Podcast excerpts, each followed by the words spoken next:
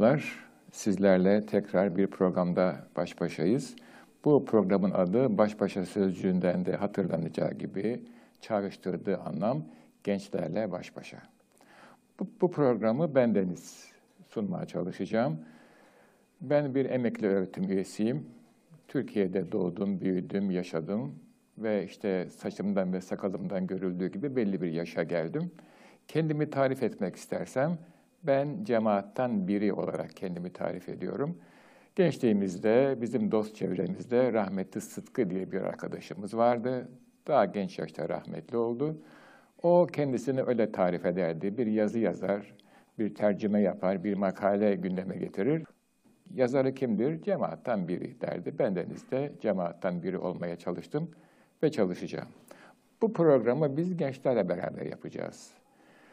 Bu gençler üniversite talebeleri. Bir zamanlar biz de gençtik. Onlar da zannediyorlar ki biz hep böyle genç kalacağız. İnşallah onlar da benim yaşıma sağlıkla, mutlulukla, afiyetle ve güzel bir gönülle ererler diye bir de dua edelim. Biz duadan nasip alan bir toplumuz ve dua ile başlamak istiyoruz. Hayırlı vakitler olsun, hayırlı zamanlar olsun. Zamanı ve vaktin bereketini niyaz ediyoruz ve Besmele ile programımızı açıyoruz. Efendim bu programda bir fikir cevelanı yapacağız. Ne demek o? Soyutta dolaşmaya çalışacağız. Somutlardan çok fazla bahsetmeyeceğiz. Belki misal olarak somutlara bir miktar görebiliriz. Biz kendi medeniyetimiz, kültürümüz, hayatımız, tarih maceramız etrafında bir genel gezinti yapmaya çalışacağız. Bu çağda insanların zihinleri genellikle çok yüzeysel kalmaya mahkum edildi. Özellikle 1945'ten sonra, İkinci Cihan Savaşı'ndan sonraki süreçte tüketim dediğimiz olgu hayata hakim oldu. Şimdi tüketim dediğimiz olguya bir sıfat vermek gerekirse ben ona bir afet diyorum. Zaten konuşmalarımdan da seçtiğim kelimelerden de rengim, çizgim, birikimim, muhtevam eski tabirle yavaş yavaş ortaya çıkacak. Cemaattan birinin e, bayağı bir yıl yaşamış olan birisinin muhtevasını da göreceksiniz. İnşallah hep beraber bu süreci yaşayacağız. Halbuki bir medeniyet, bir varoluş meselesi somutlar üzerinde inşa edilemez. Onun mutlaka arkasında soyutların, eski tabirle mücerretlerin olması lazım. Müşahıslarla sadece misal verebilirsiniz. Fizik dünyayı inşa edersiniz ama onun arkasında bir fikir, bir his, bir duygu, bir düşünce ve bir inanç alemi olması gerekiyor mutlaka ve mutlaka.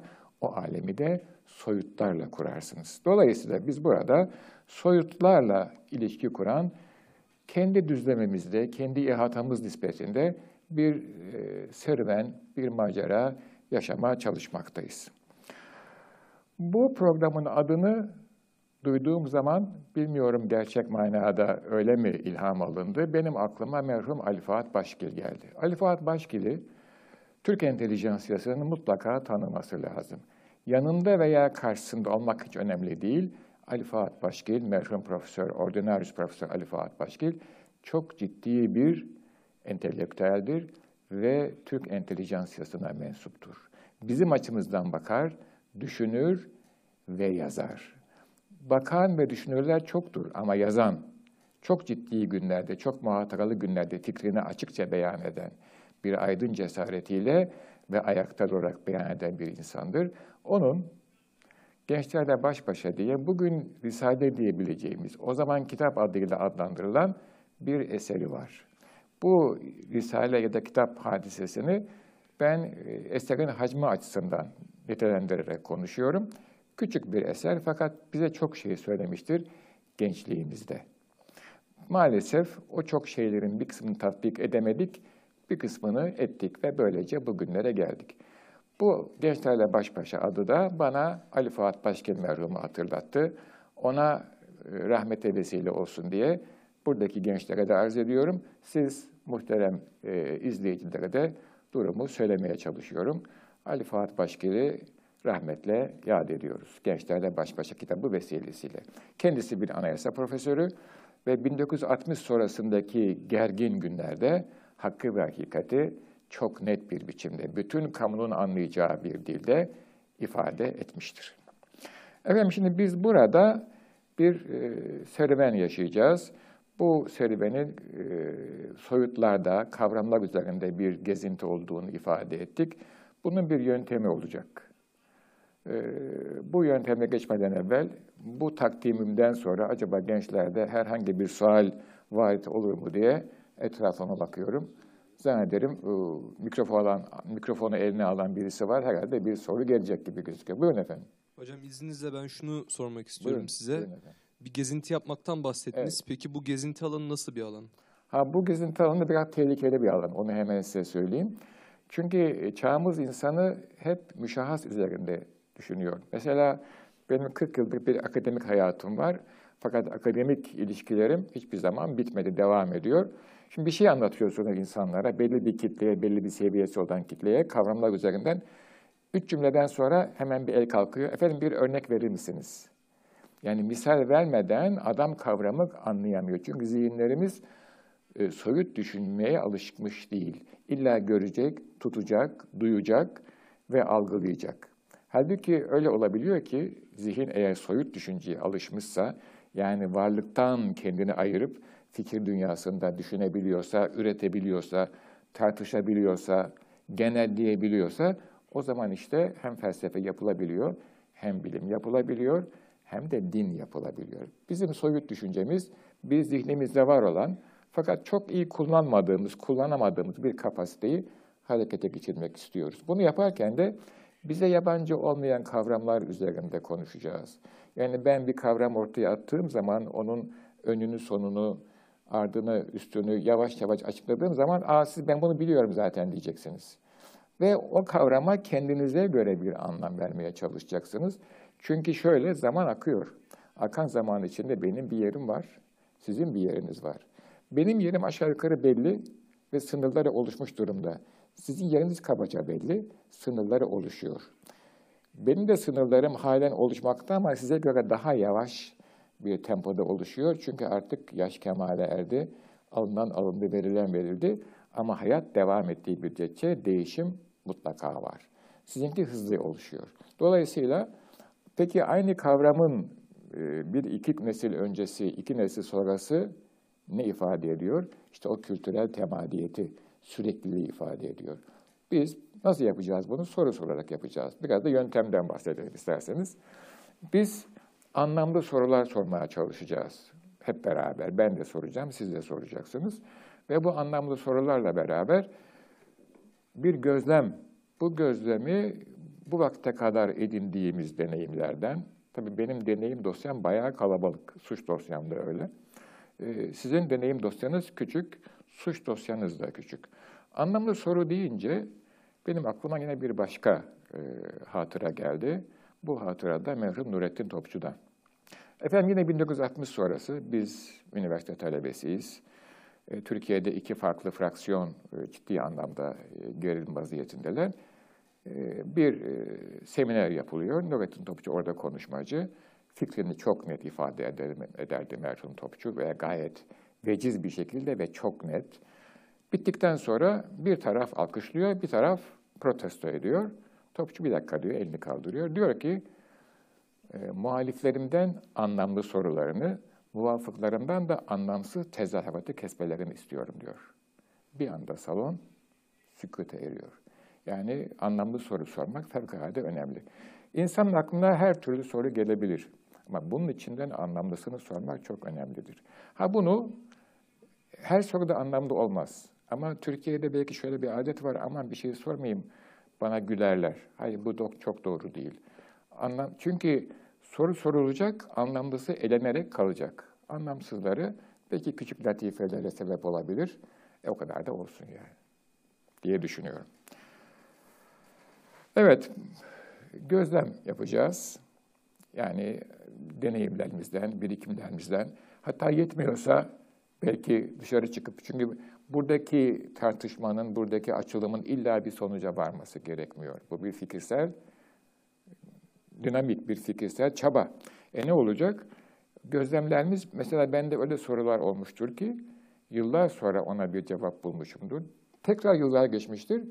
Farklı cevaplar ortaya çıkmıştır. Dolayısıyla yani böyle bir sosyal kültürel hadiseye tek bir yanıt mümkün değil. Farklı yanıtlar farklı zamanlara göre ortaya çıkıyor ve sonra zaman onların doğrusunu yanlışını gösteriyor. Elenenler zaman içinde geçerliliğini kaybedenler, elimine olanlar ortadan kalkıyor.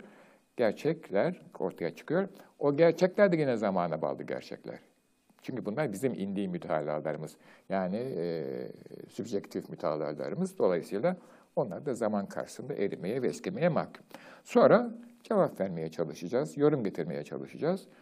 Ve ucu açık bir yaklaşım olacak bu. E, ben böyle söylemeye çalışıyorum. E, bilemiyorum. E, belki bir başka soru da olabilir bu sırada.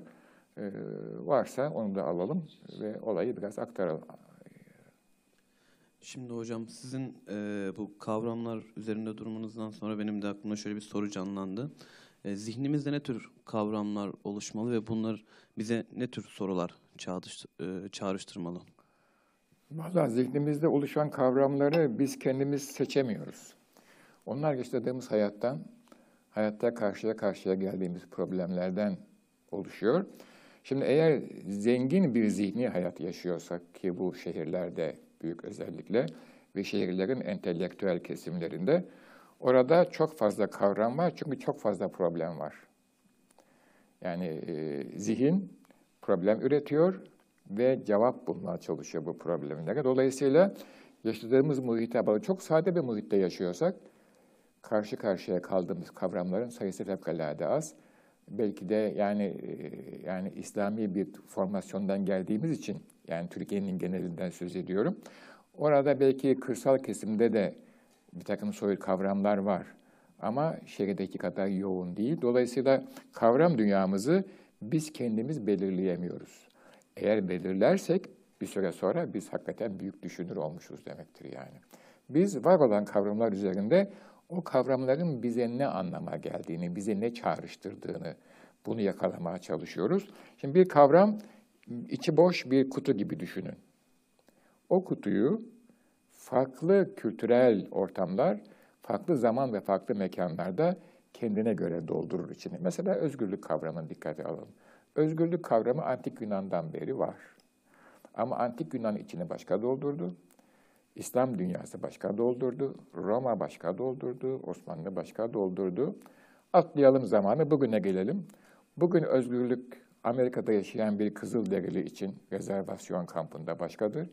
Türkiye'deki bir vatandaş için başkadır. Türkiye'nin bölgelerine göre değişen bir coğrafyada içi başkadır. Demek oluyor ki bir kavram dediğimiz zaman fevkalade titreşimli, belli olmayan zaman ve zemine göre değişen bir dünyayı ele alıyoruz. O bakımdan büyük düşünürler, yani büyük filozoflar diyeyim, büyük düşünür derken yani düşüncenin büyüklüğü, adamın büyüklüğünü söylemek istiyorum. E, büyük düşünürler kendi kavram dünyalarını kendileri tayin ederler. Bir kitabın başında der ki mesela ben şurada şu kavramı şu içerikte kullanıyorum. Ondan sonra artık o kavram o kitabın içinde geçerli olmak üzere o içeriktedir. Veyahut bütün kitaplarında aynı manada kullanır. Mesela o zaman da bunu aktaran bir zat der ki bu düşünür, bu kavramı şu içerikte kullanır. Onu bir yazısını okuduğunuz zaman o kavram, o düşünür için artık şudur. Tabii matematiğe hemen dönersek, matematikte kavram şöyle bir şey, x meçhul diyelim değil mi? Bilinmeyen, x x'tir, y y'dir. Yani matematik fevkalade nettir bu konuda ama felsefe öyle değil, sosyal bilimler öyle değil. X başlangıçtan beri hep bir bilinmeyeni ifade eder. Ama özgürlük kavramı, mesela ahlak kavramı bunlar toplumlara ve zamana göre değişiyor. Ha değişmeyenleri de var. Onları da konuşacağız zaten. Ahlak kavramının ana umdeleri bazı telakkilerde değişmiyor, bazılarında değişiyor. Dolayısıyla kavram dediğimiz zaman bir boş kutu düşünüyoruz. Onun içini yaşadığımız hayata göre, medeniyet telakkimize göre biz dolduruyoruz. Çok konuştum galiba değil mi? Evet, orada bir genç el kaldırıyor. Şimdi hocam bu kadar çok kavramdan bahsettik, özgürlükten, ahlaktan ve bunlar işte Osmanlı'da farklı, Roma'da farklı gibi Evet, örnekler de evet, verdiniz. Peki evet. bölgeden bölgeye ya da ülkeden ülkeye ya da zamandan zamana Değişiyor. bizim e, kavramlar dünyamızı değiştiren asıl etken ne? Birikimlerimiz mi, algılarımız mı, Evet. ihtiyaçlarımız mı? Acaba hepsi mi? Ya da hepsi mi? Evet. Şimdi efendim bu programın belki bir anlamı da şu. e, Biz hiyerarşik bir e, yapı kurmaya çalışacağız bu kavramlarla olan ilişkimizde. Ben çok uzaktan baktığım zaman hani şöyle derler ya yakından baktığın zaman ağaçları görürsün, uzaktan baktığın zaman ormanı görürsün. Yapabildiğim kadarıyla uzaktan baktığım zaman mutlaka yaşanan coğrafyanın, yaşanan zamanın, o işi yaşayan toplumun kendi şartlarının, bu aktörlerin ve bu etkenlerin kavramlar dünyasına etkisi var. Bunu kimse reddetmiyor. Ama esas itibariyle kavramlar dünyasını anlamlandıran, onlara bir can veren bir medeniyet tasavvurudur. Belki bu kavramlar üzerinden sık sık medeniyet tasavvuruna atıfları yapmak suretiyle bir anlamda medeniyet tasavvurunu, hani şimdi puzzle diyorlar, biz eskiden mozaik derdik. Bir takım parçalar var, onları birleştiriyorsunuz, bir şekil ortaya çıkıyor. Ama başlangıçta o şeklin ne olduğunu bilmiyorsunuz. Oyun bu. O şekilde belki farklı kavramlar içinden bakarak ve farklı kavramların içini farklı tasavvurlara göre doldurarak bize ait bir medeniyet tasavvuru veya belki batıya ait bir medeniyet tasavvurunun rengi ortaya çıkacak diye düşünüyorum. Ee, kısaca toparlamak istersek, bu programda bizim yapmak yapmaya çalıştığımız şey bir kavramı adeta masaya yatıracağız. O kavramın içini doldurmak için ne yapmak gerekiyor? Bir yerlere bakmak gerekiyor. Ya maziye bakıyoruz, ya kendi hayatımıza bakıyoruz veya bugünkü topluma bakıyoruz. Ne anlıyor bu kavramdan? Belki biraz okuma yapacağız, belki yaptık. Yani kendi hayat tecrübemizden bir şey süzerek ortaya koymaya çalışacağız. Bu sürdüğümüz şeyin illa mutlaka behemahal bir sonucu olması gerekmiyor. Çünkü hayat akarken medeniyet tasavvuru değişim içinde çalkalanıp dururken her şeye net ve mantıksal bir çözüm üretmek mümkün değil. Ama yapmayı düşündüğümüz şey soyut düşünceye alışmak, soyut düşünceyle beraber yaşamaya alışmak ve soyut düşünceyi gündemimizde tutmaktan ibaret. Yaptığımız yorumlar, verdiğimiz cevaplar şüphesiz bize göre olacak. Mesela aynı soruya farklı medeniyetlere mensup insanlar farklı cevaplar verirler. Bir harekete, bir eyleme karşı reaksiyon gösterirken bunlar farklı farklıdır. Dolayısıyla biz de veya ben de ve sizler de, ben sizden kabaca iki nesil önceyim, belki de üç nesil diyebilirsiniz.